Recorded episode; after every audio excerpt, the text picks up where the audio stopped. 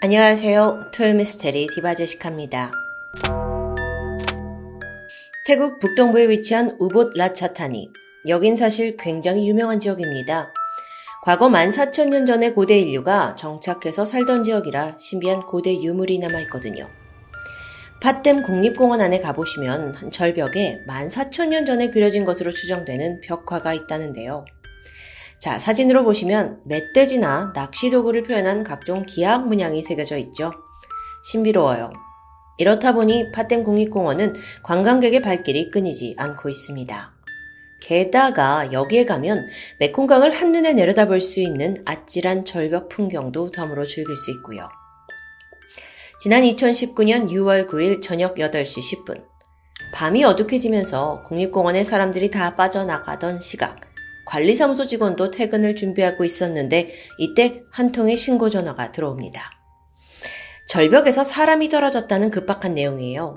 들어보니까 이 고대 벽화를 보러 가던 중인데 길을 잃어서 외진 곳으로 잘못 들어섰고 거기에 한 여성이 쓰러져 있는 걸 봤다는 내용입니다. 즉각 구조대원이 출동해서 가보니까 여성은 큰 부상을 입고 쓰러져 있었어요.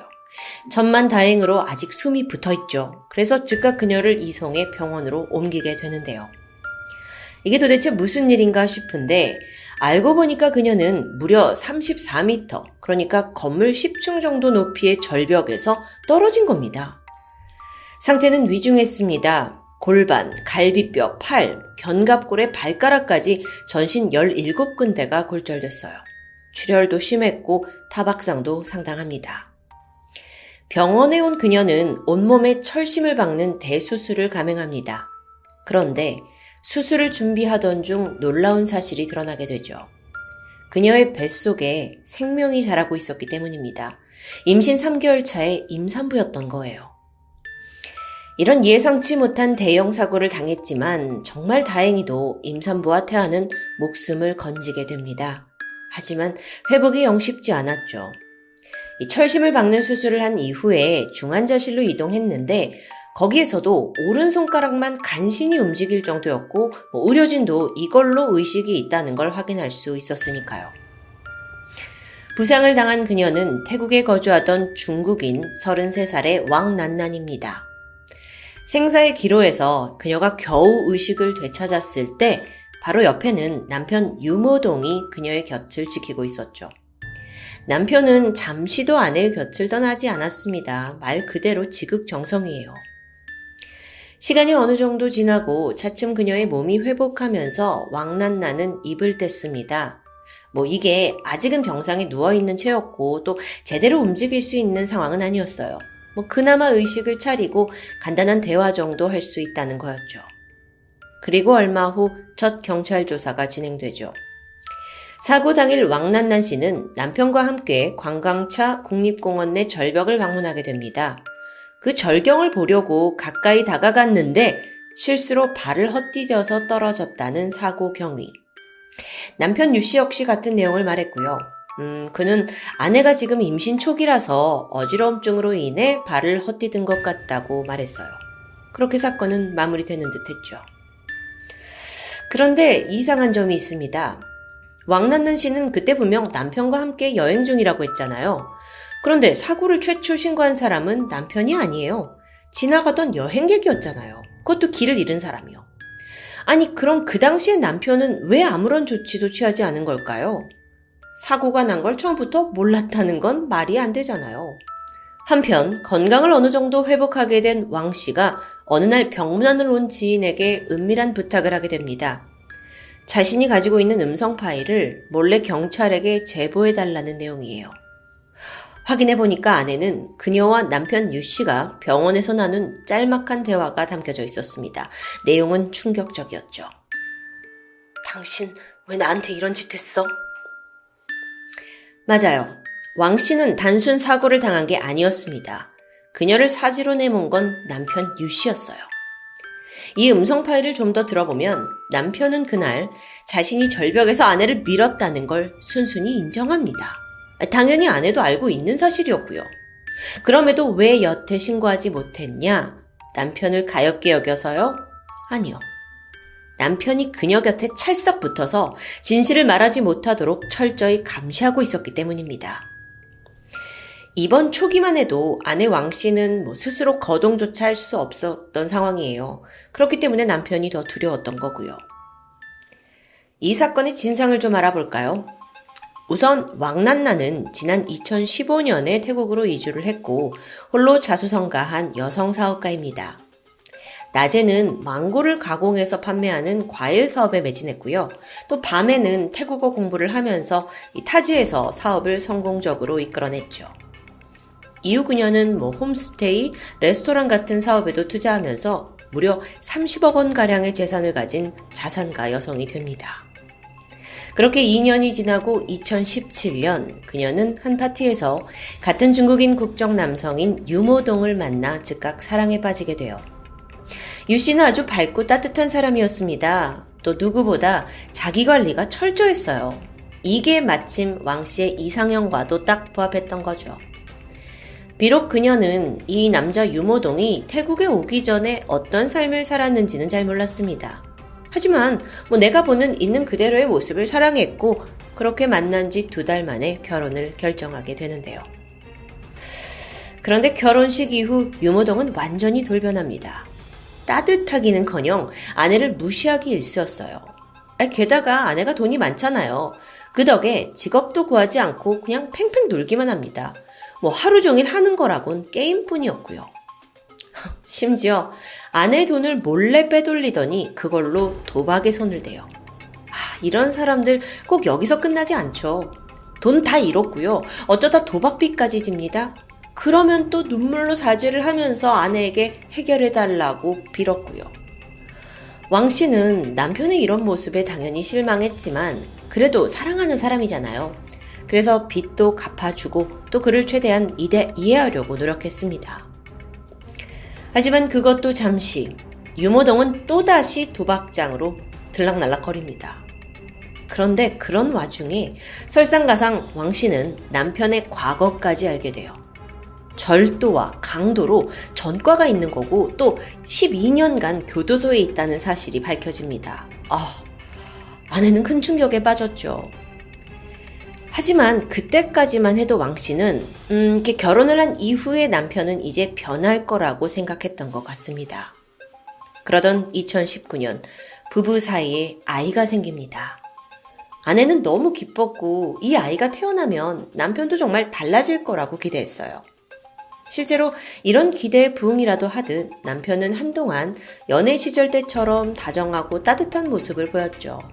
게다가 웬일로 여행을 가자면서 유명한 관광지를 막 열심히 알아보는 듯 하는데요. 거기가 바로 절경으로 유명한 팥댐 국립공원입니다. 유 씨가 뭐라고 했냐면 여기에 유명한 고대 벽화가 있는데 이걸 두 눈으로 꼭 봐야 한다 라면서 이곳으로 여행을 가자고 강조하는 겁니다. 그렇게 아내도 설레는 마음으로 여행길에 올랐고요. 국립공원에 도착해서 왕 씨는 아무것도 모른 채 남편의 손에 이끌려 절벽 높은 곳까지 올라갑니다. 어, 근데 기대했던 벽화는 보이지 않아요. 벽화는 여기가 아닌가? 순간 남편 유모동이 갑자기 뒤에서 왕 씨를 껴안더니 오른쪽 뺨에 입을 가볍게 맞춰요. 어, 너무 로맨틱한 상황인가요? 하지만 이때 그가 낮은 음성으로 속삭입니다. 지금까지 후회된 적은 없어? 아내는 이게 무슨 질문인지 어리둥절했어요. 하지만 일단 분위기가 나쁘지 않잖아요. 그래서 어 그럼 다 좋았지 라고 답하는데 그러자 남편이 내뱉은 말 그럼 죽어. 아내를 감싸고 있던 그는 갑자기 강하게 힘을 주더니 아내를 들어 올려요. 그리고 절벽으로 데려갑니다. 한채 망설임도 없이 그녀를 절벽 밑으로 밀어버렸죠. 왕난나는 저항할 틈도 없이 순식간에 그 34m 절벽 아래로 추락하게 된 거예요. 하. 자, 이 일을 끝낸 남편은 어떤 기분이었을까요? 이제 모든 게 내 거다 싶었을까요? 여러분, 일반적으로 10층 건물 높이에서 떨어지면 생존한다는 건 거의 불가능합니다. 하지만 이때 정말 신이 도왔는지 왕 씨가 추락을 하면서 중간에 나무까지 걸리게 돼요. 그래서 다시 떨어졌지만 다행히 충격을 좀 완화할 수 있었던 겁니다. 그래서 죽음을 피할 수 있었던 거고요. 그 당시의 상황에 대해 왕 씨가 기억을 해내자면 의식이 굉장히 흐릿해져서 이게 지금 악몽인가 싶었지만 오히려 너무 아픈 고통 때문에 꿈이 아니란 걸 알 수 있었다. 자, 땅에 추락을 했어요. 몸이 너무 아팠던 거예요. 정확히 어디를 다쳤는지도 모를 정도로요. 근데 그 와중에 정말 더 끔찍했던 건 따로 있습니다. 저 멀리 위로 눈에 보이는 건 절벽 아래를 몇 번이나 다시 한번 확인하고 있는 남편의 모습입니다. 이땐 정말 그녀조차 인생을 포기하고 싶었던 순간이 아닐까 싶어요. 하지만 마침 이때 길을 잃은 관광객이 거길 지나가면서 숨이 붙어 있는 그녀를 발견했던 겁니다. 자, 이제 남편의 경찰 조사가 시작되어야겠죠? 범행 동기는 역시나 돈이었습니다. 유모동은 돈이 많은 아내가 자신과 자기 집안의 빚을 갚아주지 않는다는 게 불만이었어요. 아, 그걸 왜 아내가 갚아줍니까? 또 아내가 도박빚 갚아줬잖아요. 근데 그 이후에 더 이상 돈을 주지 않자 불만은 극에 달했다는데요. 이후 그는 아내의 생명보험 수혜자를 자기 이름으로 변경하고 사망보험금을 노렸습니다. 아내가 절벽에서 떨어져 죽고 나면 그 사업으로 버, 벌어둔 30억도 모조리 차지하는 게 목적이었고요. 그런데 죽은 줄 알았던 왕 씨가 기적적으로 살아나면서 유모동은 급 불안에 떨기 시작합니다. 일단 병실로 달려갔어요. 그리고 그녀를 24시간 감시했죠. 이게 그 당시엔 뭐 헌신적인 간병처럼 보였겠지만 실상은 아내가 신고하지 못하게 협박하고 있는 중입니다.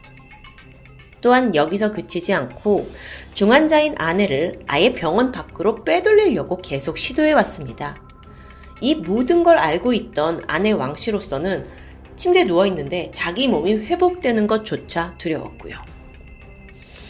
태국 경찰은 아내의 녹취록을 비롯해서 여러 목격자 증언까지 확실한 증거를 확보했습니다. 즉시 유무동 검거했고 태국 법에 따라 재판에 들어갔죠. 처음 이 사건이 터졌을 때는 모든 사람들이 그가 종신형은 받을 거라고 예상했는데요. 1심 재판에서 그는 보험금을 노린 고의 살인 혐의가 인정됐어요.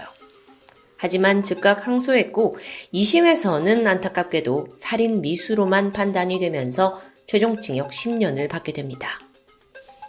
나를 죽이려고 한 사람이 징역 10년이다. 글쎄요, 좀 부족한 거 아닌가 싶은데요.